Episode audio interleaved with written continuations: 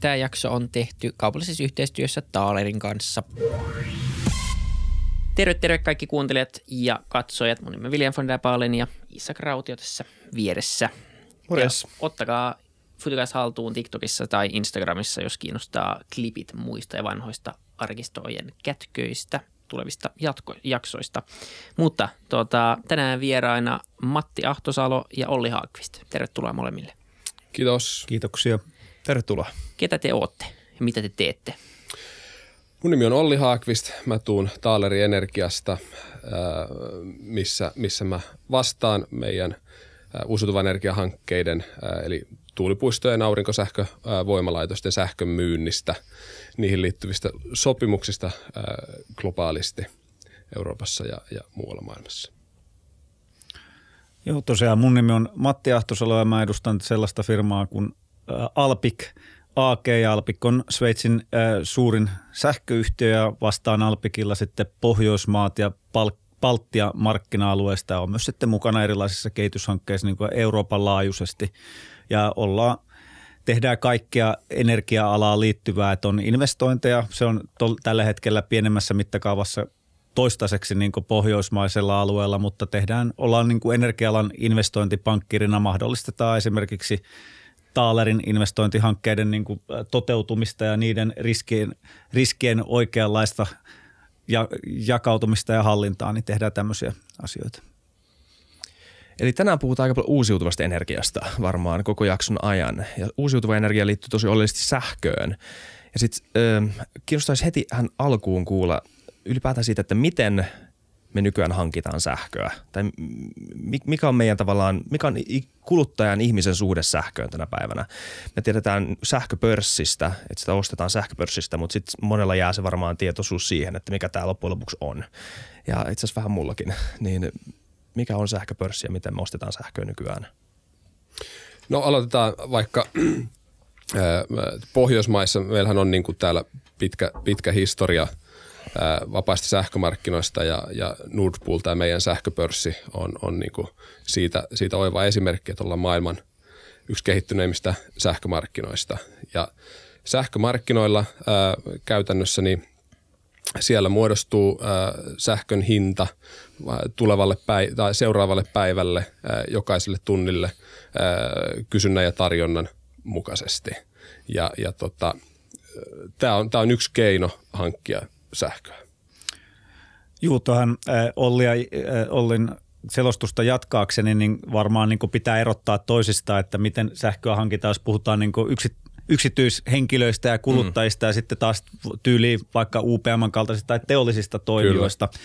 miten he hankkii ja siinä sitten yksityishenkilö lähtökohtaisesti, niin miten sähköä hankitaan, niin sehän nostetaan joltain omalta paikalliselta sähköyhtiöltä tai joltain sähkön jälleenmyyjältä, joka sitten taas operoi siellä pörssissä. Eli yksittäiset ihmiset ja pienet teolliset toimijatkaan ei ole suoraan siellä pörssissä, vaan siinä on aina välissä joku toinen yhtiö, eli sähköyhtiö yleensä, joka heille sen myy. Ja sitten tietysti jos katsotaan niin sähkön hankintaa niin kysymykseen vähän laajempi vastaus, jos mietitään niin ihan pohjoismaisellakin tasolla, niin – se myöskin vaihtelee hirveästi maittain, että miten sähköä hankitaan. Esimerkiksi esimerkkinä kerron tämmöiset niin kuin Norjassa suurin osa ihmisistä toistaiseksi ennen tätä viimeistä energian hurmuheita, niin on ostanut sähkön niin sanotulla spottisopimuksella. Eli vastaavasti, jos ajatellaan, että on asuntolaina, sulla on vaihtuva korko ja korko on, mitä se markkina nyt sitten kuukausittain mm, määrää tai vuosittain, niin tässä spottisopimuksessa se sähkön hinta on sitä, että minkälainen hinta sieltä kuukausittain niin kuin sähköpörssistä sitten ulos tulee, niin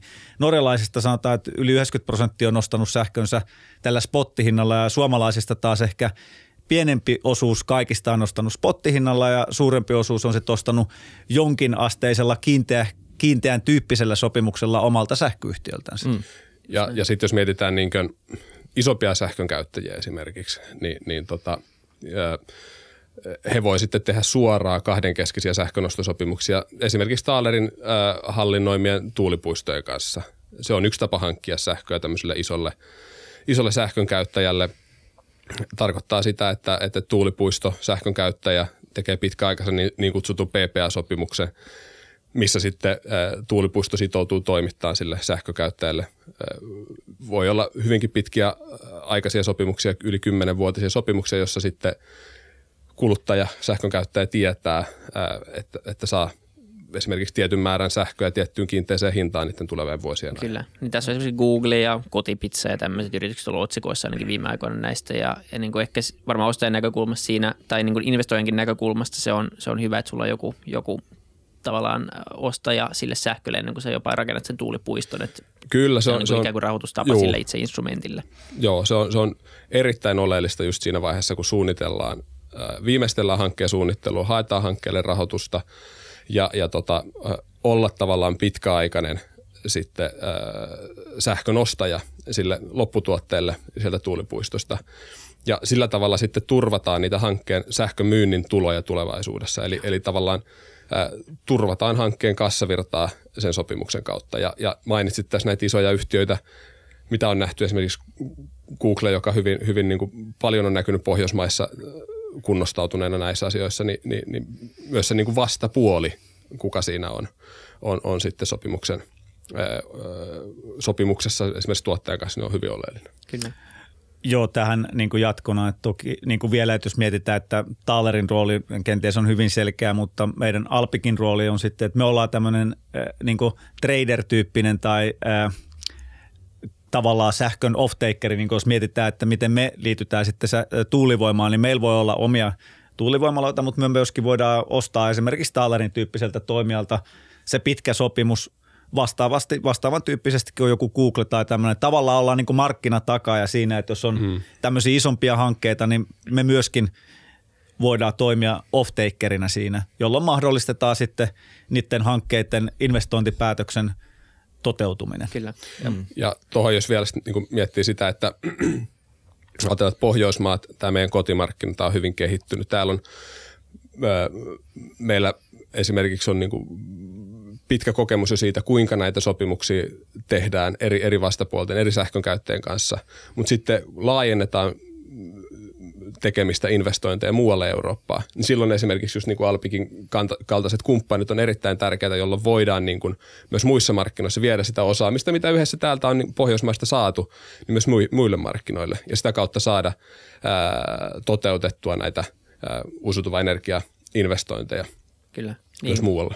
Niin se, mikä kiehtoo jotenkin sähkömarkkinassa on, että, tai en tiedä, onko se niin kiehtovaa loppupeleissä aika loogista, niin se on niin kuin, tietenkin samanlainen markkina kuin mikä tahansa muukin. Että siellä on niin kuin takaajat, siellä on ostajat ja kysynnät ja tarjonnat ja samat, samat lait, että sillä on niin kuin samat, samanlaiset mekanismit loppupeleissä. Toki sitten, jos siinä alkaa perehtyä vähän, vähän syvempään, niin siellä ehkä tapahtuu sitten tietynlaisia semmoisia mekanismeja, mitä, mitä ei ole samanlaisia kuin esimerkiksi vaikka jossain niin kuin peruspörssimarkkinassa. Mutta mitä on nyt viime aikoina tapahtunut tota, Ähm, paljon ollut otsikoissa Joo. korkeat sähköhinnat ja energiayhtiötkin on ollut paljon otsikoissa, missä on tullut, tullut hinnankorotuksia ja, ja soittoa ja uusia sopimuksia ja muuta vastaavaa. Mutta sähkön hinta oikeastaan joulukuussa ää, lähti, lähti tota, reippaasti nousemaan, niin mistä tämä johtuu? Ja puheet syksynähän oli ihan siis, että nyt saattaa tulla joku kaikkien aikojen, mikä niin, kyllä. Meillä tämä Pohjoismaissa, niin hyvin isossa roolissa niin siinä sähkömarkkinahinnan muodostumisessa on, on niin ollut vesivoima ja, ja tavallaan pohjoismaisella tasolla vesivoima ja siinä mielessä niin sääsidonnaista ää, tuotantoa ja, ja tota, nyt sitten sanotaan, että siinä on niin taustalla useita asioita, mitä on tapahtunut. Ja yksi asia on se, että, että esimerkiksi niin puhutaan tämmöistä hydrobalanssista, eli sitä niin tavallaan vesivoiman energian saatavuudesta. Ei ole ollut riittäviä sateita tai on, on niin kuin vesi tasapaino ollut siellä niin kuin semmoinen, että ei ole, ei ole vesivoimalla pysty tuottaa isoja määriä sähköä tai semmoisia. Ja, ja tota, sitten toisaalta maakaasun saatavuus niin kuin Euroopassa on heikentynyt, mikä on johtanut sitten taas siihen, että fossiilisten polttoaineiden hinnat on noussut, hiilen hinta on noussut, hiilidioksidipäästöjen hinnat on noussut. Ja kun kuitenkin meidän pohjoismainen markkina on kytköksissä keski-eurooppalaiseen sähkömarkkinaan, niin sieltä nämä niin kuin asiat on vaikuttanut myös siihen, että meillä sähkömarkkinahinta on noussut. Joo, kyllä, että jos jatkan tuosta noin vielä niin pikkusen tarkemmalle sitä, niin ää, nythän jos katsoo niin meidän pohjoismaisen sähkömarkkina-alueen eteläisimpiä osia, eli Norjan eteläisimpiä osia, Ruotsin eteläisimpiä osia ja sitten jos mennään Liettua ja Latviakin alueelle, niin sulla on sieltä, mistä on siirtoyhteydet nyt tehty Brit- Britteihin Etelä-Norjasta ja sitten on Saksaa ja muualle siirtoyhteyksiä, niin Saksassa hinnat on vaikka nelinkertaistunut, viisinkertaistunut. Meillähän hinnat ei ole viisinkertaistunut lainkaan, vaan mm. meille tulee sieltä esimerkiksi Suomeen siirtoyhteyksiä pitkin tulee osa siitä hintapaineesta, koska sähköhän virtaa aina tuot, virtaa aina kalliimmalle alueelle halvemmalta lähtökohtaisesti, koska tuottaja saa enemmän rahaa siitä, kun hän myy sen kalliimmalla, kalliimmalle alueelle. Niin tota, tästä johtuen niin nämä eteläisimmät alueet, siellä on jo, hinta on mennyt hyvinkin korkealle juurikin Olli mainitsemista tekijöistä johtuen. Ja sitten siitä hinnan noususta, niin osa on tullut esimerkiksi Suomeen, koska siirtoyhteydet rajoittaa sitten se, että se ei niin täysmääräisesti on meillä iskenyt läpi, vaikka voidaan, moni suomalainen ajattelee, että meillä on hinnat on todella joo, ne on noussut, mm. mutta ei ne ole missään mittasuhteessa verrattuna esimerkiksi mitä Saksassa ja e- Etelä-Norjassa on tapahtunut niille hintatasoille, mihin he on tottuneet. Okei. Okay. Onko niilläkin tekijöillä vielä jotain muita näistä taustatekijöitä? Miten tähän liittyy tämmöiseen isoon kuvaan tai jatkumoon siitä, mitä energiamarkkinoilla on tapahtunut? Miksi markkina on tässä tilanteessa tai joutu siihen? Yksi, yksi syy taustalla on tietysti niin kuin myös pitää muistaa, että on niin kuin poliittisia päätöksiä Euroopassa, mitä on tehty. Esimerkiksi ydinvoimasta luopuminen Saksassa, mikä on johtanut niin kuin hiilen kysyntään ja, ja, ja tota, siihen, siihen asiaan. Mm. Joo, ja siis se ehkä tämmöinen jossakin ehkä uutisoinnissa, kun ajatellaan, on tehty niin kuin vihreästä tai uusiutuvasta energiasta syntipukkiin tähän, niin asia ei ehkä ole niin ykselkoinen, että niin kuin oli sanonut, politiikkaa paljon siitä kaasun, kaasun äh, riittämättömyydestä tai muusta. Että nyt esimerkiksi kun on sellainen tilanne, että hinnat vähän rauhoittu ja oltaisiin esimerkiksi, sanotaan nyt suoraan, että niin kuin Venäjältä kaasua Keski-Eurooppaa tuotu, niin siellä on kaasuvarastoja, jota ei kuitenkaan ehkä joku taho sitten halua niin pumpata täyteen silloin, kun hinnat olisi alhaisemmat, vaan haluaa säilyttää jonkun kontrolli ja sitten meillä on Nord Stream 2 mm. putki siinä, niin kaikki nämä, että miten se keskustelu sen ympärillä käy, niin se on hyvin politi- politisoitunutta. Ja sitten ää, poliittisten päätösten lasken samaa kategoriaa, niin kuin mitkä meihin sitten vaikuttaa, että kun on Ruotsin osalta esimerkiksi Ruotsin kantaverkkoyhtiö on poliittisin päätöksin, toisin kuin esimerkiksi Fingridi, että Suomi on yksi hinta-alue, Ruotsi on useammassa hinta-alueessa ja siellä on kovia vaikeuksia niin kuin sähkön siirtelyssä pohjoisesta etelään, joka sitten heijastuu, kun paikallinen kantaverkkoyhtiö tekee erilaisia rajoituksia huolehtiakseen niin kuin käyttövarmuudesta, mm. niin johtanut siihen, että se sitten on heijastunut Kyllä. tietyllä väär- epäloogisella tavalla niin kuin meidän suomalaistenkin hintoihin. Hmm. Niin. Tavallaan rajoittamalla sit, sitä meidän ja, ja tota, Ruotsin välistä, välistä siirtoyhteyttä. Just niin.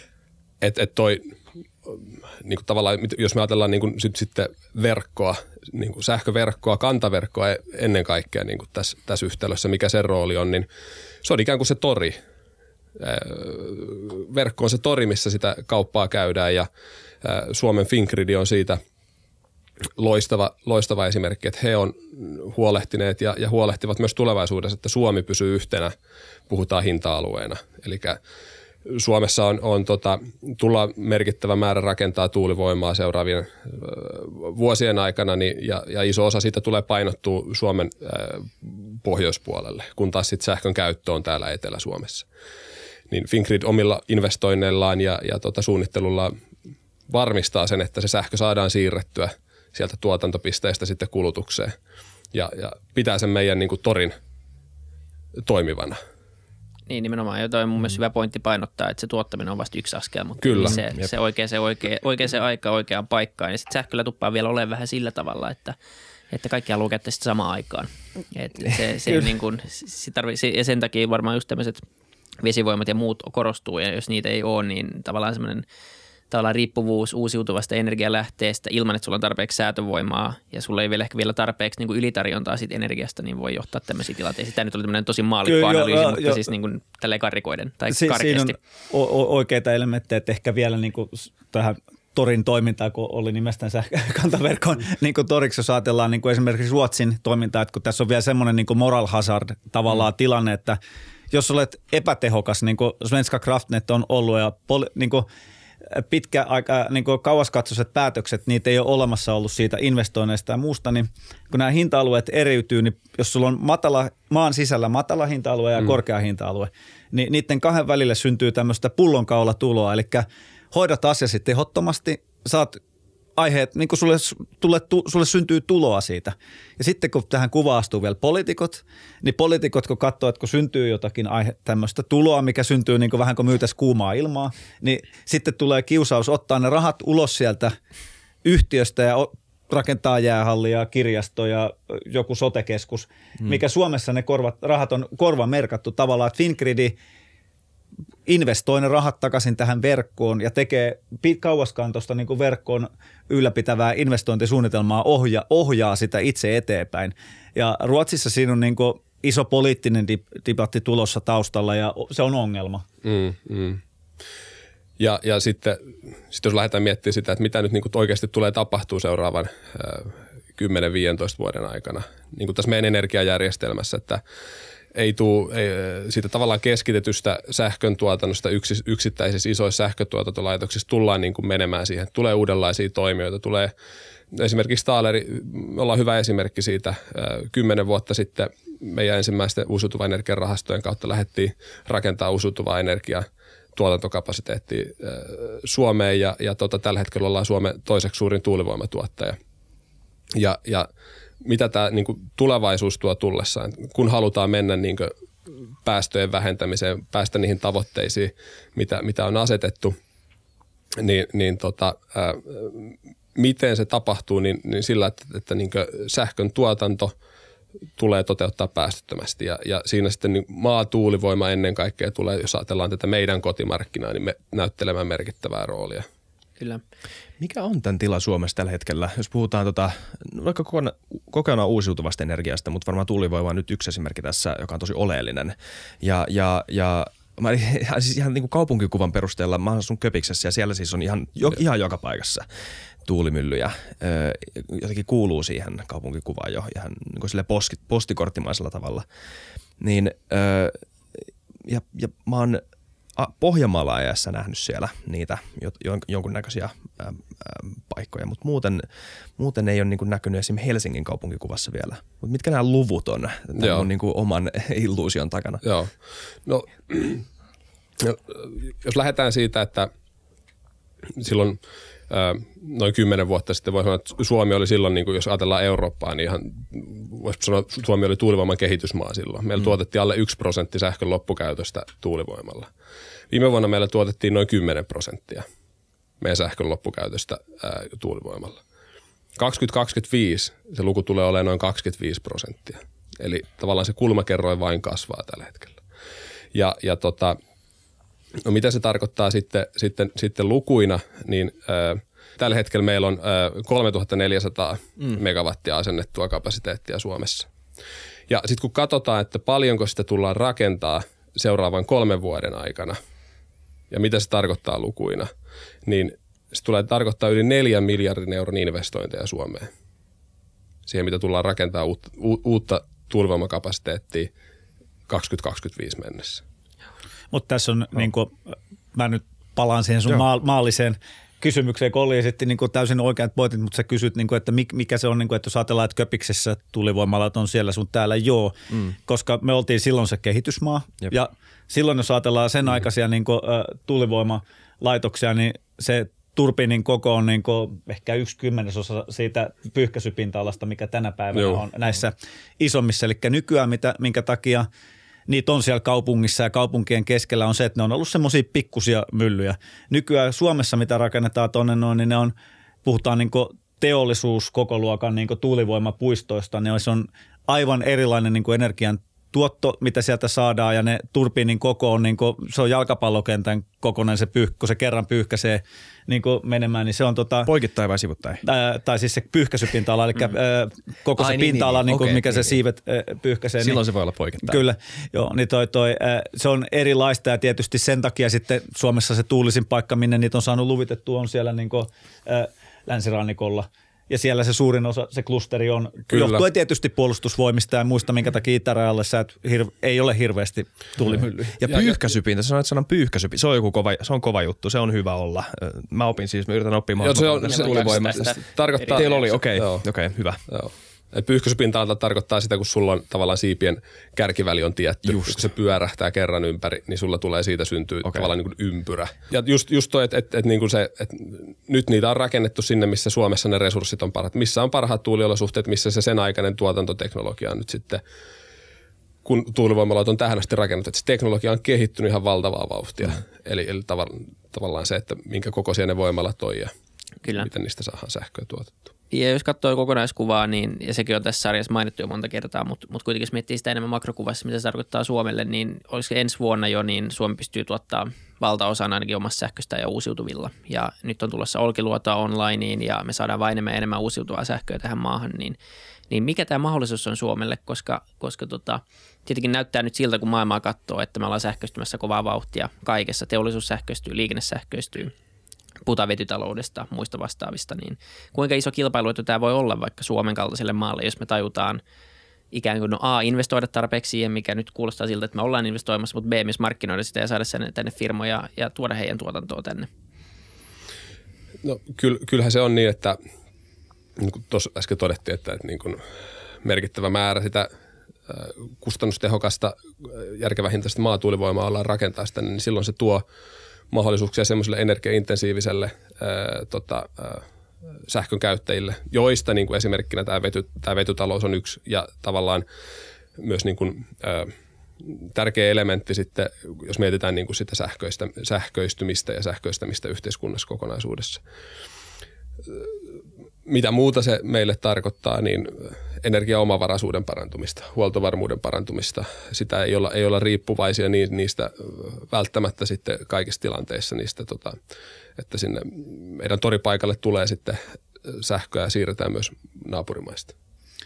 Joo, siis itse näen, että niin jos puhutaan tämmöisestä perus vanha, vanhasta niin teollisuudesta, mitä meillä on ollut, jos vertaa montaa niin Euroopan tasolla kilpailutilannetta, katsotaan, että mikä on tämmöisen energiaintensiivisen teollisuuden, että mikä on heidän energiakustannus Suomessa versus sit vaikka Keski-Eurooppa, niin me, me ollaan erittäin kilpailukykyisiä. Sitten Suomihan on myöskin, niin jos katsotaan niin tämmöistä jonkunnäköistä stabiliteettiindeksiä, että jos ajatellaan, että sä investoit johonkin, niin sä haluat, että on niin poliittisesti ja muutenkin niin vakaa korruptiota ei ole ja muuta ympäristö, niin Suomi on siellä top nelosessa, siis korkealla yleensä niin mä näen, että se tulee auttamaan niin perinteisiä toimialoja, mutta jos puhutaan niin tämmöisestä isommasta, kun näissä tiloissa ollaan, missä slassi lukee ovessa ja muuta, niin mietitään, että mikä se tulee se iso kuva olemaan. Eli sulla on dataa, kaiken näköistä dataa pyörii ja kerätään ja lasketaan siitä sun tästä, niin Suomella on niin jättimäinen mahdollisuus siitä, että meillä on nopeat tietoliikenneyhteydet niin maahan, meillä on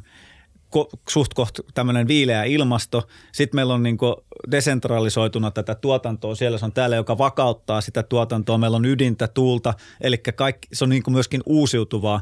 Niin meillä on niin kuin, ja sitten se niin kuin tätä tuotetta ei tarvi, sitä dataa ei tarvi laivalla viedä pois täältä, vaan se liikkuu niin kuin valokuitukaapelia pitkin. Niin mä näen, että meillä on niin kuin, äh, tuhannen talan paikka, että jos mietitään niin kuin jonkun toimialan kasvua, esimerkiksi käytän niin kuin Norjaa niin kuin semmoisena kilpailukumppanina, niin Norjassa on joo, siellä on vesivoimaa ja siellä on muuta, mutta siellä ei, siellä ei ole poliittista tahtoa niin kuin kasvattaa. Siellä ei ole niin kuin mitään käyrää ylöspäin, että mi, miten niin kuin sen uusiutuvan määrä lisääntyy siellä. Suomessa on, niin kuin, niin kuin Olli puhui siitä, että kuinka paljon sitä on luvitettu ja kuinka tämä koko niin kuin maa tai siis energiatoimiala niin kokonaisuutena, Finkrit ja siellä Ruususen Jukka tietenkin vaaditaan niin myös ne operatiiviset henkilöt, että ne on niin ostanut tämän ajatuksen, että hei me tehdään tämä. Niin tämä koko, itse asiassa niin tämä koko energiatoimiala on niin lähtenyt siihen mukaan, eli että meille, meille tulee niin tämmöinen paljon uusiutuvaa, ydinkä, ydintäkin tulee ja muuta, että tämä kehittyy oikealla tavalla, joka mahdollistaa sitten semmoisen – niin kuin hiukan jyrkemmän kasvun myöskin näiden muiden toimijoiden, jos se haluaa tulla tänne. Mä en näkisi, miksi ei halua tulla, koska meillä on kaikki ne, mitä aikaisemmin mainitsin, tekijät on sen puolella, että varmasti tänne on syytä tulla. Liittyen tuohon teknologiaan vielä öö, ja, ja pyyhkäisypintaan ja kaikki näihin. Ihan sama, että et, et, yksi oleellinen kysymys pyyhkäisypintaan liittyen edelleen tuulivoimassa ja kaikkea tämmöistä on, että jos ei jos ei ole tuulta, niin ihan sama kuinka iso se on tai tehokas se on se kone. Sama esim. aurinkovoimassa. Niin miten nämä tota, todellisuudet, jos nämä edelleen on todellisuuksia tässä, tällä alalla, niin mi- miten markkinat sopeutuu tähän todellisuuteen ja miten se vaikuttaa kuluttajan ja ostajan toimintaan? toi on niin ne, ne fysikaaliset äh, tota, niin sanotaan peruslähtökohdat sille niin. tuulienergian tuottamiselle. Totta kai ne on niin ne, mitkä, mitkä siellä on niin kuin erittäin oleellisia ja tärkeitä ja, ja mikä sen niin kuin tämän, nämä investoinnit mahdollistaa Suomeen tällä hetkellä on käytännössä on, on just se, että niin kuin voimaloiden koko kasvaa. Eli tornit, tornit on korkeampi, jolloin kun mennään ylemmäs, tuulee enemmän. Ja, ja tota, itse asiassa Suomessa, jos ajatellaan, niin, niin tota, talvikuukaudet on niitä ajanhetkiä, jolloin meillä – ää, tuulee eniten täällä. Huomaan. Ja, ja, ja, tota, ja se on sitten taas niin sähkön loppukäyttäjän kannalta, sehän on niin kuin tosi hyvä asia. Että mm. tavallaan silloin kun on kylmä, käytetään sähköä ja silloin kun on kylmä, niin myös tuulee enemmän, jolloin, jolloin sitä niin kuin uusiutuvaa energiaa on saatavilla enemmän. Kyllä. Joo, siis jatkona tähän, että sehän on myöskin tämä, että minkä takia sitten tuulee enemmän, myöskin kylmä ilma on tiheämpää, joka niin aiheuttaa, että tulee enemmän tuotantoa. Ja Kyllä. sitten tämä, että kun oli näitä isommat turbiinit, tarkoittaa sitä, että pienemmällä tuulella se tehokäyrä, eli sieltä tulee pienemmällä tuulella, se saavuttaa jo niin kuin hy- hyvän käyttöasteen se turbiini, jota pyöritetään. Plus sitten, että minkä takia tämä uusiutuva, että kun meillä on hyvä miksi, että meillä on ydintä, meillä on niin siirtoyhteyksiäkin olemassa, nyt meille tulee tuulta. Ja sitten Suomessa mä näen, tai siis sanotaan, että Suomi ja niin tämä Nordic-alue, niin periaatteessa kun meillä on päivä, päivän pituuden takia esimerkiksi aurinkovoima on niin eteläisimmillä osilla näistä Pohjoismaista, niin se on jo niin semmoinen, että sitä voidaan niin kuin Saksaan ja mu- moneen muuhun maahan niin verrata, että se, on, se on, alkaa olla semmoinen, että se on harkinnanarvoinen juttu. Plus sitten, että jos katsotaan niin tämä tuotantoprofiili tuulesta ja tuotantoprofiili auringosta, niin menee niin kuin, että silloin kun ei tuule, niin silloin on periaatteessa aurinkoa ja päinvastoin. Eli periaatteessa tänne syntyy hyvin piakkoin niin kuin insentiivi, tai on tällä hetkellä laskelmat alkaa olla semmoisia, että myöskin aurinkovoimaa tulee tänne, tännekin alueelle, vaikka sen talvellahan on tietysti lunta päällä eikä mitään, kun on pimeätä, mutta se päivän pituus sitten kesäaikaa on, kompensoi sitä, plus sitten tämä tota, justkin tämä, että sille auringolle saadaan positiivista asiaa siitä, että sen tuotantoprofiili on päinvastainen, mitä tässä tuulivoimassa on, mitä syötetään niin kuin sitten kans paljon järjestelmään. Niin, eli se tuo lisää tasaisuutta siihen niin kuin energian mm. miksiin tavallaan. Mutta mitä sitten, jos miettii kulutusta, niin, niin tota, onko meidän kuitenkin pakko muuttaa, ää, muuttaako tämä sitä tapaa, millä me suhtaudutaan energiaan? Eli aikaisemmin, niin jos haluttiin käyttää enemmän sähköä ja kaikki halusi katsoa Lätkän M-finalla tai TVn samaan aikaan päälle, niin, niin sitten jossain plistettiin vähän enemmän hiiltä, hiiltä koneeseen ja, ja tuotettiin vähän enemmän. Ja nyt taas, jos sitä ei ole, ei vaan tuule enemmän kuin tuulee, ei, saada enemmän, niin sitten hinta nousee. Niin joudutaanko me muokkaamaan sitä kulutuskäyttäytymistä niin siihen, että, äm, että tota, niin, joudutaanko me vaan maksaa enemmän vai onko tässä niin kuin esimerkiksi tämmöiset varastointiratkaisut keskeisessä roolissa sitten, että jolla me pystytään tasaamaan semmoisia kysyntä, kysyntäpiikkejä? Kyllä se niin kuin joustavuus äh, tulee olemaan niin kuin tosi tärkeä, tärkeä työkalu niin kuin kuluttajille ja kulutuspuolessa, että puhutaan kysynnän joustosta, sähkövarastoinnista. Ehkä se sähkövarastointiakustot on niin kuin yksi työkalu siinä pakissa, miten, miten sitä kulutusta, kulutusta sitten niin kuin voidaan hallinnoida ja siirtää sitten sinne ehkä niin kuin edullisemmille ää, tota, sähkön käyttötunneille, milloin sitä, sitä resurssia on taas sitten saatu. Että kyllä siinä niin kuin on niin kuin muutos ja murros siinä, että niin kuin historiallisesti ajateltu, että niin kuin tuotanto mukautuu sen mukaan, mitä, mitä kulutus on kullakin hetkellä. Ja nyt kun lisätään, lisätään uusiutuvaa energiaa, joka riippuu sitten sitä saatavilla olevasta resurssista ja on vaihtelevaa luonteeltaan, niin se luo tarpeita sitten olla enemmän joustava ja, ja tota, niin kulutuksessa lyhytaikaisesti kuin pitempiaikaisesti sitten, että ehkä niin kuin lyhytaikaisia – varastointiratkaisuja, justiinsa niin akustot, liikenteen sähköistyminen, sitä kautta tulevat sähköautot. Mutta sitten taas toisaalta sen niin kun sähkön tuotannon varastoiminen johonkin muuhun energiamuotoon, on se sitten vetyä tai, tai power to X tyyppisesti johonkin, johonkin synteettiseen polttoaineeseen, jota voidaan sitten taas jatkojalostaa myöhemmin sähköenergiaksi.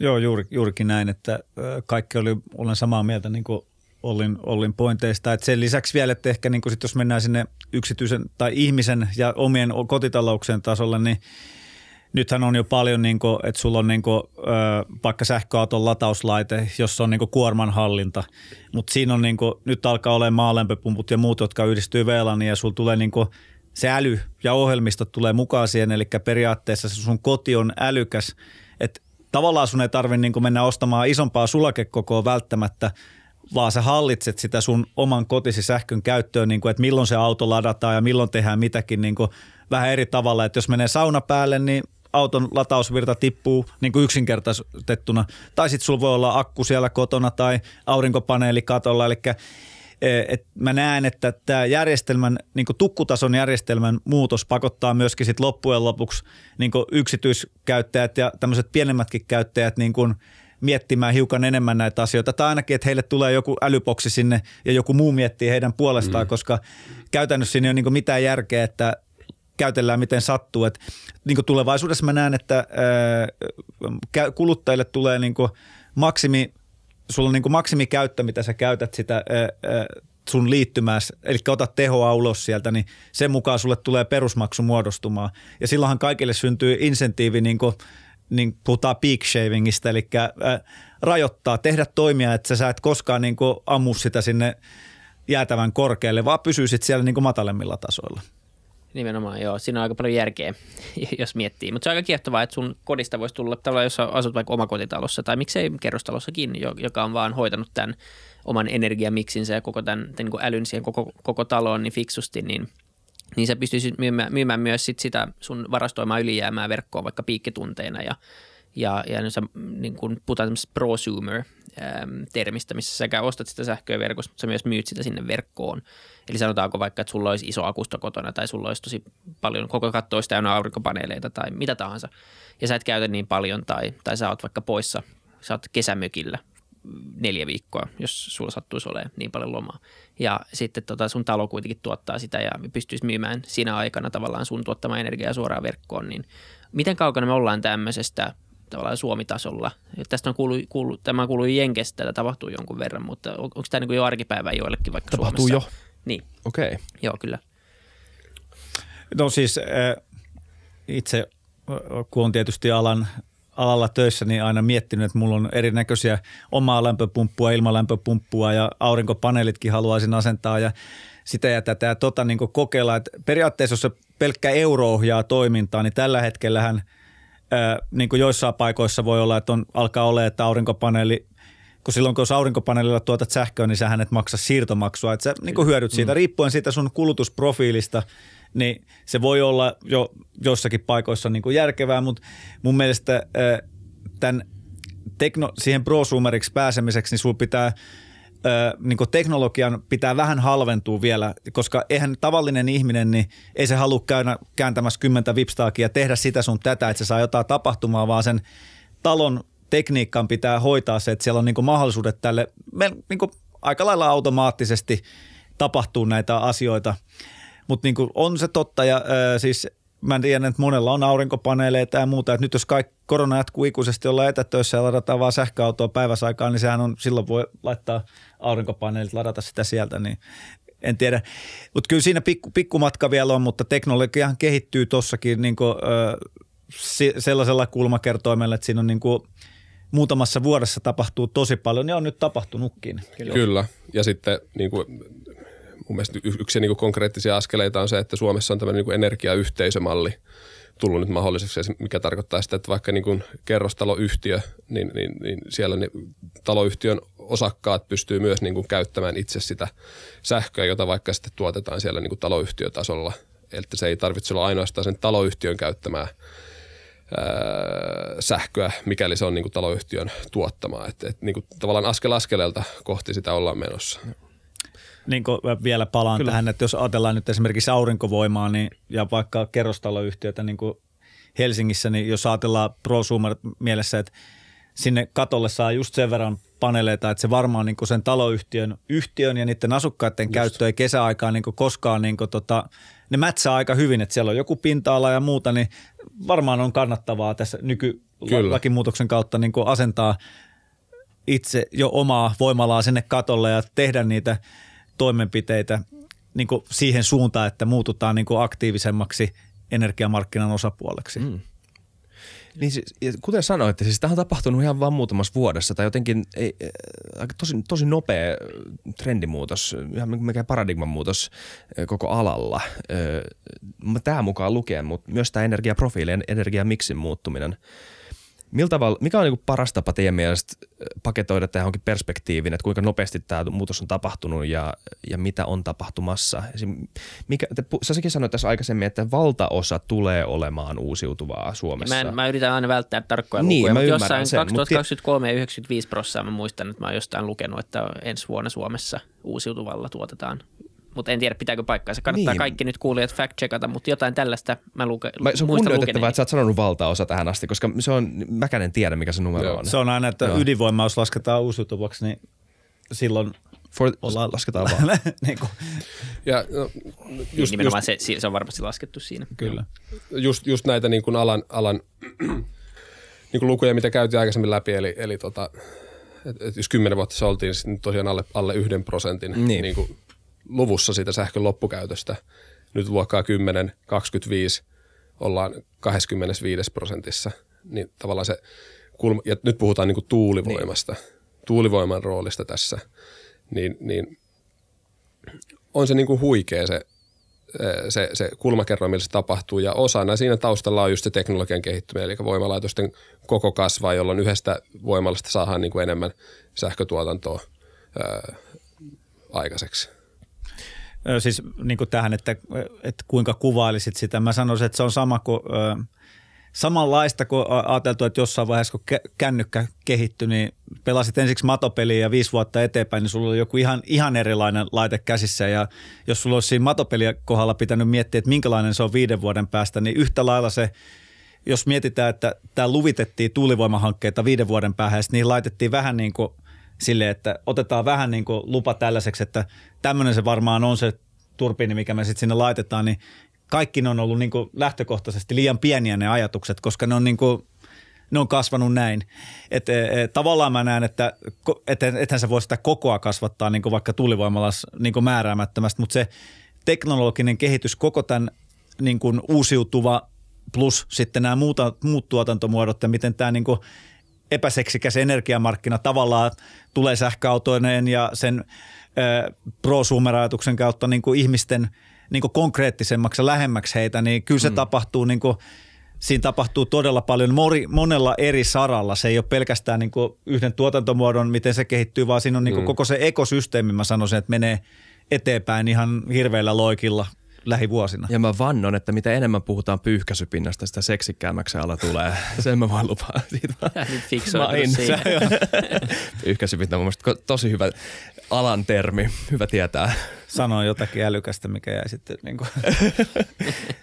Kyllä, mutta jos mennään vielä käytäntöön, niin kuitenkin tämä on kaikki tämmöistä niin kuin, tavallaan ne on niin kuin, se on dataa ja puhutaan, että tämä tapahtuu, mutta kuitenkin joku tätä tekee ja, niin kuin tätä käytännössä tätä pitää rakentaa ja kuitenkin tehdä, niin jos miettii sitä niin kuin investointipäätöksenä ihan niin kuin sellainen käytännön kautta, niin, niin jos nyt sanotaan, että Isakemina, meillä on Isak ja Vili Oy ja me tarvitaan sähköä paljon, niin me halutaan nyt oma tuulivoima, koska me halutaan olla vastuullinen toimija ja tuottaa tämä pääosin tuulella – niin sitten me tullaan Ollin luo ja sanotaan, että moi, että voit sä rakentaa meille tuulipuiston. niin miten se homma lähtee niin kuin tavallaan siitä, koska tässä niin kuin aika pitkään tämmöisistä tilanteista tämä homma kyllä, lähtee, kyllä, että joku, kyllä. joku Oy haluaa jonnekin sähköä jonkun se rakennettava. Kyllä, on, on tavallaan ne vastuullisuustavoitteet, halutaan, halutaan niin kuin olla hiilineutraaleja, äh, hankkia sähköä äh, uusiutuvista lähteistä ja siitä se, niin kuin, siitä se lähtee, eli, eli tota, tavallaan se kuluttaja mahdollistaa silloin ostamalla se sähköä sieltä tuottajalta, niin se mahdollistaa sen uusiutuvan uuden energiahankkeen rakentamisen. Eli se mahdollistaa, sitä tarvitaan sitä pitkäaikaista vakaata ää, kassavirtaa hankkeelle ää, rahoituksen varmistamiseksi. Ja, ja tota, ää, siinä sitten työkaluna käytännössä on nämä, nämä pitkäaikaiset sähkömyyntisopimukset, joita, joita sitten – jotka täällä Pohjoismaissa on niin kuin, jo, jo pitkä historia ja, ja paljon tehty koska meillä on niin kuin toimivat, toimivat järjestelmät ja markkinat täällä. Ja siitä se lähtee ja mitä tämmöisissä sopimuksissa sitten käytännössä, mistä asioista niissä sovitaan, niin, niin siellä sovitaan sopimuksen kesto. Se voi olla äh, kymmenestä äh, vaikka 15 vuotta ja, ja siellä myyjä sitoutuu toimittamaan sähköä ostajalle sen sopimuksen keston ajan ja, ja ostaja sitten vastaavasti ää, ostaa sitä sähköä. Siellä sopimuksen sisältyy usein myös tämmöiset sitten niin kuin, ää, vihreät, vihreät arvot niin kuin, ää, osoittavat alkuperätakuu-sertifikaatit ää, esimerkiksi ja, ja tota, no sitten sopimuksissa voi olla myöskin, voi sanoa, että se sähkön määrä voi vaihdella sen tuulituotannon mukaan. Eli tavallaan tuot, kuluttaja ostaa sitten sen mukaan paljonko se tuulipuisto tai, tai voimalaitos sitten tuottaa sähköä. Tai sitten voi olla tämmöisiä niin kuin kiinteitä energiamääriä sisältäviä sopimuksia, missä sitten tavallaan tuottaja – sitoutuu toimittamaan sille sähkön käyttäjälle. Että jos tietää, että on sähkökäyttö vaikka hyvin tasasta, niin silloin, silloin tämmöiseen tarpeeseen pystytään toimittamaan myös sähköä. Mutta sitten jos mietitään, että te nyt perustatte sen ö, yhtiön, millä varmaan aluksi ei ole niin kuin jäätävän suuri niin kuin energiankulutus, niin sitten, että mi, mitä me esimerkiksi tehdään sitten Ollin kanssa yhdessä, voidaan niin kuin tehdä semmoinen, että me autetaan sitä, että siinä on niin kuin useampi osapuoli siinä hankkeessa, että te saatte sen, mitä te haluatte ja me sitten voidaan mahdollistaa, että se ottaa tiettyjä, muokata sitä teille sopivaksi ja myöskin sitten mahdollistaa, että Kyllä. Olli saa sen oman hankkeensa toteutettua aikataulun puitteissa ja sillä tavalla, että siellä on myöskin joku mahdollinen investori tai siis täällä rahastotaustalla tyytyväinen siitä, että saadaan riittävää kokoa tehtyä. Et ongelmahan on siinä, että jos puhutaan B2B, esimerkiksi joku Google, niin he on, niin kuin, he on niin kuin iso. Sitten kun mennään niin kuin B2C, niin jos mietitään, että joku haluaisi, että nyt, nyt kun hinnat nousi niin kuin tässä lähitulevaisuudessa tosi korkealle ja moni halusi tehdä pitkän tai niin kuin sähkösopimuksen ja tämmöiset kaksivuotiset sähkösopimukset, mikä sähkömarkkinalaki, niin kuin, jos puhutaan loppuasiakkaalle myynnistä, niin sä et voi myydä, kun sä et voi sitoa kuin kahdeksi vuodeksi sen sähkö. Jos me Olli nyt tai minä myisin vaikka – loppuasiakkaalle vaikka neljäksi vuodeksi sähkön, niin sitten sä voit mennä tuonne käytännössä kahden vuoden jälkeen sä voit sanoa, että no ei mua kiinnosta, täältä saa halvemmalla jostakin, että en mä nyt noudata tätä sopimusta. Ja silloin se, se ei niin päde se hinta, mutta käytännössä nytkin tässä ää, nyt markkinapompussa, mikä tuli niin lyhyeseen päähän, jos olisi voinut vaikka tehdä neljän vuoden sähkösopimuksia, niin loppukäyttäjät tai muut niin, ää, niin kuin ihmiset, niin siinä olisi saanut paljonkin halvemmalla sitä sähköä ostettua. Ja tuohon vielä ehkä niin kuin just se, että niin kuin, mikä niin kuin Alpikin kaltaisten toimijoiden rooli niin tosi tärkeä. Että jos ajatellaan, että nyt on niin kuin isoja, isoja yhtiöitä, Google ja muut monen kertaan mainittu, ketkä suoraan hankkii sähköä sieltä tuottajayhtiöistä. Mutta miten niin kuin mahdollistetaan sitten niin kuin, tavallaan se ää, pienempien sähkökäyttäjiä, tämän tyyppisten toimijoiden tota, mukaan tuleminen tähän, niin, niin tota, Alpikin tyyppinen toimijat niin pystyy, pystyy sitten toimimaan siinä niin kuin tavallaan tuottajan ja loppuasiakkaan välissä. Myös siitäkin näkökulmasta, että, että yksi tosi tärkeä, tärkeä asia sitten sen niin kuin hankkeen toteuttamisen ja rahoituksen kannalta on, on sitten niin kuin se vastapuoli ja vastapuolen niin kuin, vakavaraisuus koska ne on kuitenkin pitkäaikaisia sopimuksia, missä, sitten, missä ollaan sitten yhdessä se seuraavat kymmenen. Niin on se kymmenen. kivempi, että se firma on olemassa vaikka kymmenen vuoden päästä, että pystyy vielä maksamaan laskut. Joo, ja tämmöinen, niin jos mietitään, että siellä on joku eläkerahasto tai rahasto tai joku muu, joka haluaa, että siellä on jo tietyt säännöt, että pitää olla tietty ää, luottoluokitus, niin sitten esimerkissä, kun oli, että te perustatte yhtiöä ja haluatte ostaa, niin te ette varmaan ole semmoinen – Meillä niin on unelma-asiakas. Unelma-asiakas niin, kuin, niin sanotusti siihen alkuun, jos puhutaan investorin näkökulmasta, koska äh, niin. näin se on, että mieluummin sitten se on joku tämmöinen – se liittyy enemmän muuhun kuin Vili. Joo, kyllä mä epäilen sua, kun sä et asu edes Suomessa. Sun luottoluokitus on Se on hyvä lähtökohta, joo.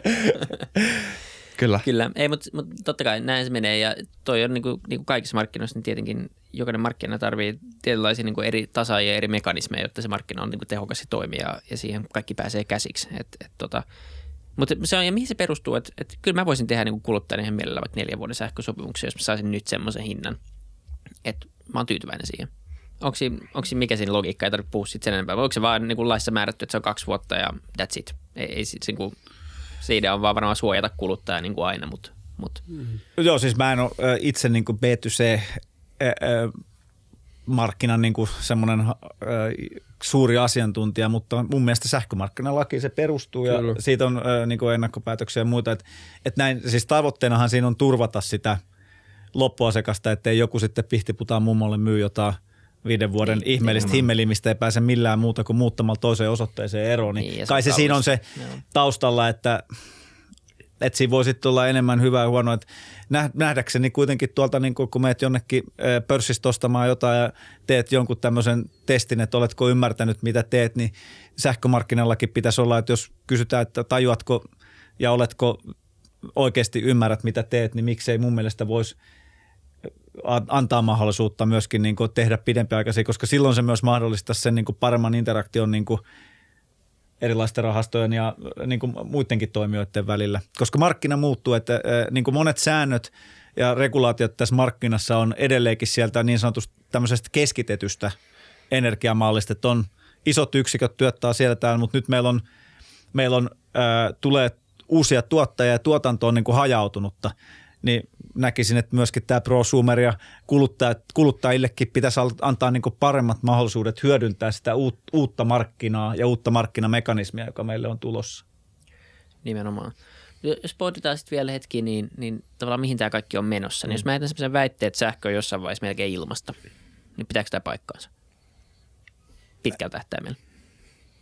Ei, en usko, että sähkö on koskaan ilmasta, koska johtuen siitä, että sulla on tietty niin kasvukerroin siinä paljon sitä sähköä, niin tuotantoa voidaan lisätä ja sitten sulla on kuitenkin jossain kohtaa se saturoitu, että jos sä rakentelet jotakin, niin ne pultit ja mutterit ja teräs ja tekniikka ja kaikki, kaikki maksaa, maksaa jotakin. Ja sitten jos mennään tämmöiseen, tämmöiseen niin ympäristöön, missä sulla on paljon – tuulta ja vaikka ydintä ja ydinvoima tulee siellä niin tasaisesti alla ja sitten tämä uusiutuva vaihtelee siinä päällä, niin jo, se maksaa jotakin, että sä pidät tämän järjestelmän toiminnassa ja ne investoreiden pitää saada joku tuotto sille investoinnille ja muuta, että se on niin kuin markkinatalous sanoo, että jos, että jos me mentäisiin nollaan, niin en ainakaan itse näe sitä, että se voi niin kuin hetkellisesti käydä nollassa. Se on niin kuin eri asia, mutta yliajan niin kuin se ei voi olla nollassa. Mä moderoin mielellään nyt hetken tätä debattia.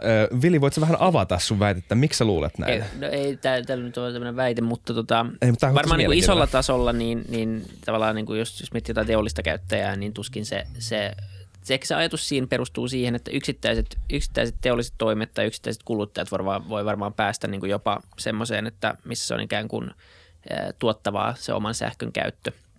Eli siinä oli ajatuksena vaan se esimerkiksi kuluttajana, että jos sä oot tämmöinen prosumeri ja sulla on, on tota, suhteellinen vähäinen käyttö ja sulla on oma ylituotanto vaikka sähköpaneelien kautta ja, ja sitten se on niin kuin optimoitulla älyratkaisulla ja sä myyt loput sinne gridiin ja sä et maksa siirtomaksua ja sanotaanko, että vaikka uusiutuvan sähkön hinta on joku en mä tiedä, 3-4 senttiä per kilowattunti ja sitten sä myyt ne ylimääräisesti sinne, etkä maksa siirtoa, niin semmoisessa tilanteessa niin sun sähkölasku vuodessa on luultavasti aika matala. Se oli yksi ajatus. No siis äh, sanotaan joo, että jos, jos tekee tämmöisen yksinkertaistuksen, että sä investoit tällä hetkellä, mä laitan mun omakotitalon katolle paneelit ja sitten vaikka jonkun varastointiratkaisun, niin takaisinmaksuaika 20-25 vuotta ja sitten mä odottelen sen 25 vuotta ja sitten järjestelmä on jollakin tavalla vielä toimintakykyinen ja sitten on niinku just nollaa ja ties mitä tulee hintoja, niin silloin niinku mä niinku, see the point, että ymmärrän mistä tuut tähän näin, mutta se on semmoinen ehkä vahvasti yksinkertaistettu ja en näe, että se on silloin niin kuin sit otetaan pois se, että se investointi kuitenkin joutuu mm. joku tekemään jonnekin. Niin, siitä voi niinku johtaa kirjaimellisesti sitä sun lopputulosta. Se oli enemmän semmoinen slogan, mä luulen. Niin tavallaan niin. se ajatus siinä on vaan se, että, että niin kuin jotenkin loogisesti ajattelisi, että tämmöisestä niin kuin uusiutuvaan energiaan investoimisesta ja yliinvestoinnista niin seuraa se, että sähkön hinta, hinnassa pitäisi ainakin olla laskupainetta ää, yli ajan. Se on ehkä se, se niin kuin teesi. No. Tuskin sähkön hinta tulee nouse tässä, jos katsotaan niin kuin 20 vuotta eteenpäin, jos meille tulee paremmat energiaratkaisut ja paremmat varastointiratkaisut.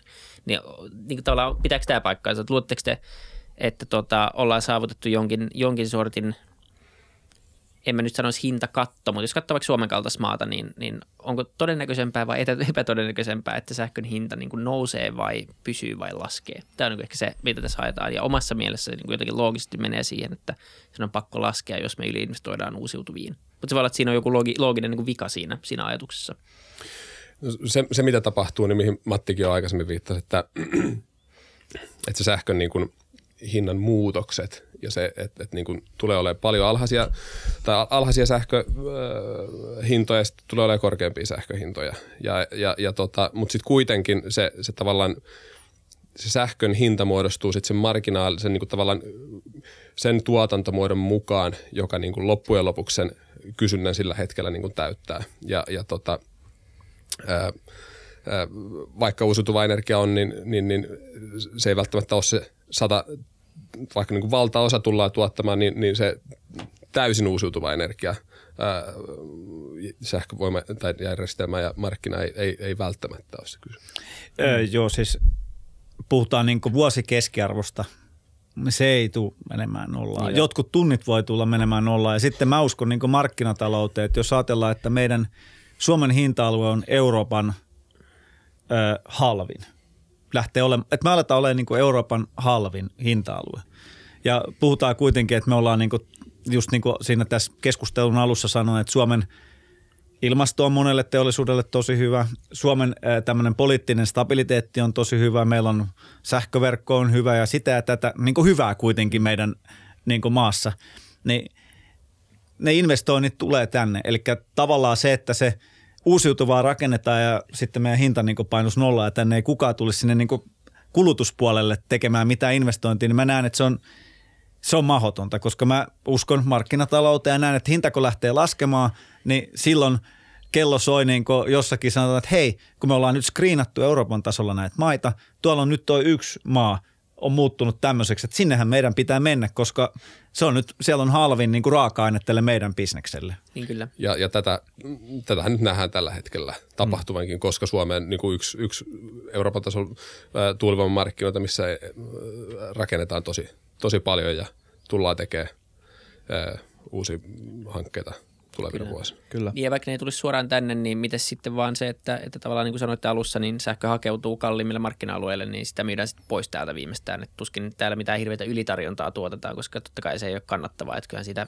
sitä tuotetaan, koska siitä maksetaan, muuten sitä ei tuotettaisi niin kuin perusmarkkinamekanismilla. Kyllä, että Suomihan on ollut pitkästi, pitkälti nyt ennen kuin kolmonen käynnistyy, niin oltu tuonnin varassa, eli nytkin mm. kun on ollut, niin on tullut, meiltä tulee Venäjältä ja Ruotsista ja niin sähkö, että sähkö virtaa näiden eri alueiden läpi, että siinä on niin kuin, siinäkin, että Suomi muuttuu niin kuin, toki varmaan niin kuin mä näen, että siinä ö, hintapaine rauhoittuu ennen kuin tämä niin kuin markkina saavuttaa sitten niin kuin, semmoisen balanssin, mutta se on myöskin niin kuin nämä perinteiset toimijat niin kuin miettii, että kun on niin kuin Power to X ja muuta, että sulla on niin kuin myöskin erilaisia menetelmiä, mitkä nyt tuntuu ehkä kalliilta tai muuta, mutta se konvertoi tätä – jotta sä pystyt niinku käyttämään sen energian et siinä hetkessä, vaan sitten pidemmän aikavälillä, niin kyllä se siinä paljon tapahtuu ja en usko, että niinku kaikki analyysit, jos puhutaan niinku fundamentteihin perustuvasta analyysistä, mitä en oman, oman firmani analyysistä puhu, vaan mitä voit kaupallisesti mm. ostaa tänne pohjoismaiselle markkina-alueelle, niin ei niissä missään niinku näy, että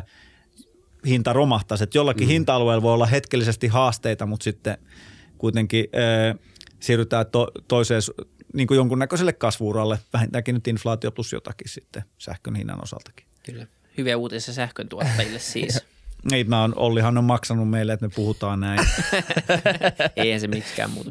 Joo, ei, mutta se on, se on, se on varmaan näin. Tota, mitä muita tämmöisiä niin isoja trendejä, sitten jos katsoo vielä tulevaisuutta? Tietenkin mm. hiilineutraalisuus on yksi, yksi, mistä kaikki nyt puhuu ja kaikki nämä liittyy siihen, niin, niin tätä tahtia meillä on semmoinen 15 vuotta, 13 vuotta, mitä Suomessa aikaa niin. päästä omiin tavoitteisiin – Ähm. Ja on ainahan pirun mielenkiintoista puhua nimenomaan, nimenomaan tuottajille, koska ihan, ihan sama, kun puhutaan, äh, me ollaan puhuttu myös ilmastonmuutoksesta monen eri tyypin kanssa, ja tämä on tämä iso kysymys, jonka ympärille kaikki tämä nivoutuu, mutta siis tuottajien kanssa keskustelu on ihan erilaista, koska siinä, niin kuin sanoit, jos me halutaan tuulivoimaa lisää Suomeen, niin kuin moni varmaan nyt on tällä kannalla ja näin, niin jonkun pitää tilata se, jonkun pitää tehdä se. Ja sitten siihen tulee tämä nimenomaan keskustelu markkinataloudesta ja, ja, ja, ja siitä, että miten tämä mekanismi tavallaan nivoutuu yhteen tämän isomman narratiivin narratiivin kanssa ilmastonmuutoksesta, hiilineutraaliudesta. Tässä on luvut, että Suomi on ö, lupautunut olemaan hiilineutraali 2035, niin kuin sanoit, aika kohta. Ruotsi 2040, Tanska 2050. Että tässä on tosi läheiset maat monella tavalla, jos katsoo tämmöistä yleistä fiilistä ja niin pöhinää liittyen tämmöisiin ilmastotekoihin, mutta kuitenkin aika radikaalin erilaiset tavoitteet. Niin miten ne näette esimerkiksi tämän Suomen tavoitteen, tai, tai tässä varmaan tuhat kysymystä tässä, mutta jos te saatte kiinni jotenkin tästä mun ö, löpinästä, mitä mä haen takaa, niin ö, miten näette tätä isoa kuvaa? Mm, Joo. Mahdoton kysymys, anteeksi. toi, ei, ei, siis toi, toi 20, 2035 äh, tavoite Suomella niin kuin, tavallaan hiilineutraalisuustavoitteet ja, ja tota, se tiekartta siihen, niin kyllä se, se on ihan, ihan täysin realistista ja mistä se lähtee siitä, että sähkön tuotanto mm. ä, äh, pitää niin kuin, äh, toteuttaa päästöttömästi. Ja, ja mistä se tulee, niin, niin tota, ä, tällä hetkellä niin, niin maatuulivoima – Suomessa on, on niin kuin, kustannustehokkain tapa rakentaa uutta sähkön tuotantomuotoa. Sen lisäksi meillä on, meillä on Olkiluoto kolmonen starttaamassa tämän vuoden aikana ja sieltä se niin kuin lähtee ja sit, sitten, sitten mitä, mitä se tarkoittaa muuta, niin sen yhteiskunnan sähköistymistä. Eli tavallaan vaikka energian käyttö vähenee, niin sähkön käyttö kasvaa, jolloin tavallaan sähköstä tulee se, voi sanoa niin kuin – merkittävä, merkittävä niin kuin energiamuoto tulevaisuudessa ja, ja tota, sen hyödyntämisestä. Joo, siis tuossa ky- kysymys on niin semmoinen laajahko nolonen, mutta Kyllä. Ö, mä näen, että 2035, että me saavutetaan, että se ei ole mikään semmoinen, niin tämä Suomen tavoite ei ole mikään semmoinen niin kuin,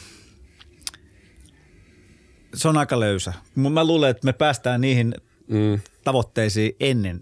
Siis sillä tavalla, että se on niin poliitikoilta semmoinen kevyt tavoite, jonne sitten ajaudutaan, kun markkinatalous toimii ja Ollen kaltaiset toimijat ja monet muut, ketkä Suomessa on niin kuin, eh, hommaa niitä investointeja tänne ja meillä tulee uusiutuvaa energiaa ja, ja sitten niin kuin miten, jos ajatellaan, että oma mielipide niin kuin siitä, että niin kuin esimerkiksi autoilu ja muu, niin siellä niin kuin se polttoaine, joka on tavallaan niin kuin valintaan tapahtunut, että se on – niin kuin yksityisautoilun puolella, niin se primääripolttoaine on sähkö mm. jatkossa. Ja sulla on monia semmoisia isoja asioita, jotka tapahtuu niin kuin tämmöisten, tämän paatti poliitikot Suomessa mitä tahansa, niin ne tapahtuu, jolloin me ajaudutaan siihen, että mun oma veikkaus on, että ennen tätä hetkeä niin me ollaan jo siinä neutraalitavoitteessa.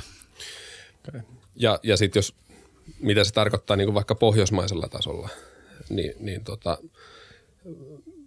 tarkoittaa vahvistumista niin tavallaan siinä niin kuin siirtoyhteyksiä maiden välillä. Sähkön pitää siirtoa tapahtua niin kuin yhä entistä paremmin niin kuin eri maiden välillä, investointeja siihen. Samalla tavalla kuin Fingrid investoi Suomen sisäiseen sähkön siirtoon, niin, niin niitä linjoja ja, yhteyksiä tarvitaan niin kuin naapurimaihin, että se, se systeemi toimii. Joo, ja sitten tämmöinen äh, niin kuin tässä näin, että nyt ajatellaan, että nyt Svenska Kraftnet ja sitten Statnet, ehkä Norjan kantaverkkoyhtiö, pikkusen nahistellut ja tehnyt tämmöistä protektiivista tai niin kuin, äh, kansallista kansallisia päätöksiä tukemaan niin omaa jotakin juttua, niin niistä pitäisi päästä. Että kuitenkin me ollaan, niin kuin, meillä on ollut yhteispohjoismainen niin tämmöinen sähkö- ja pörssimarkkina hmm. ne, ja markkinapaikka, niin meidän pitäisi – ei pitäisi katella niin omaa napaa, vaan pitäisi miettiä sitä, että vahvistetaan sähkön siirtoyhteyksiä maiden välillä ja hyödynnetään ne kunkin maan niin kuin, niin kuin Norjassa 99 prosenttia tuotetaan uusiutuvaa, kun se on vesivoimalla se sähkö, tuotetaan sen lähtökohtaisesti. Niin meidän pitäisi pitää niin kuin tämä avoimena ja eikä käpertyä siihen niin kuin optimoimaan sitä omaa juttua, vaan niin kuin optimoida sitä pohjoismaista hyvää juttua, joka meillä on ollut toiminnassa jo pitkään, niin kuin toiminut hyvin tähän mennessä nyt, tämä dynamiikka – muuttuu pikkusen, koska meille niin Suomen esimerkiksi asema tässä kokonaisuudessa, kun me saadaan nämä kaikki tuulivoimat asennettua ja muut, niin se muuttuu, mutta sitten pitäisi niin hyväksyä se muutos ja adaptoitua maittain ja pohjoismaittain sitten tähän niin kokonaisuuteen.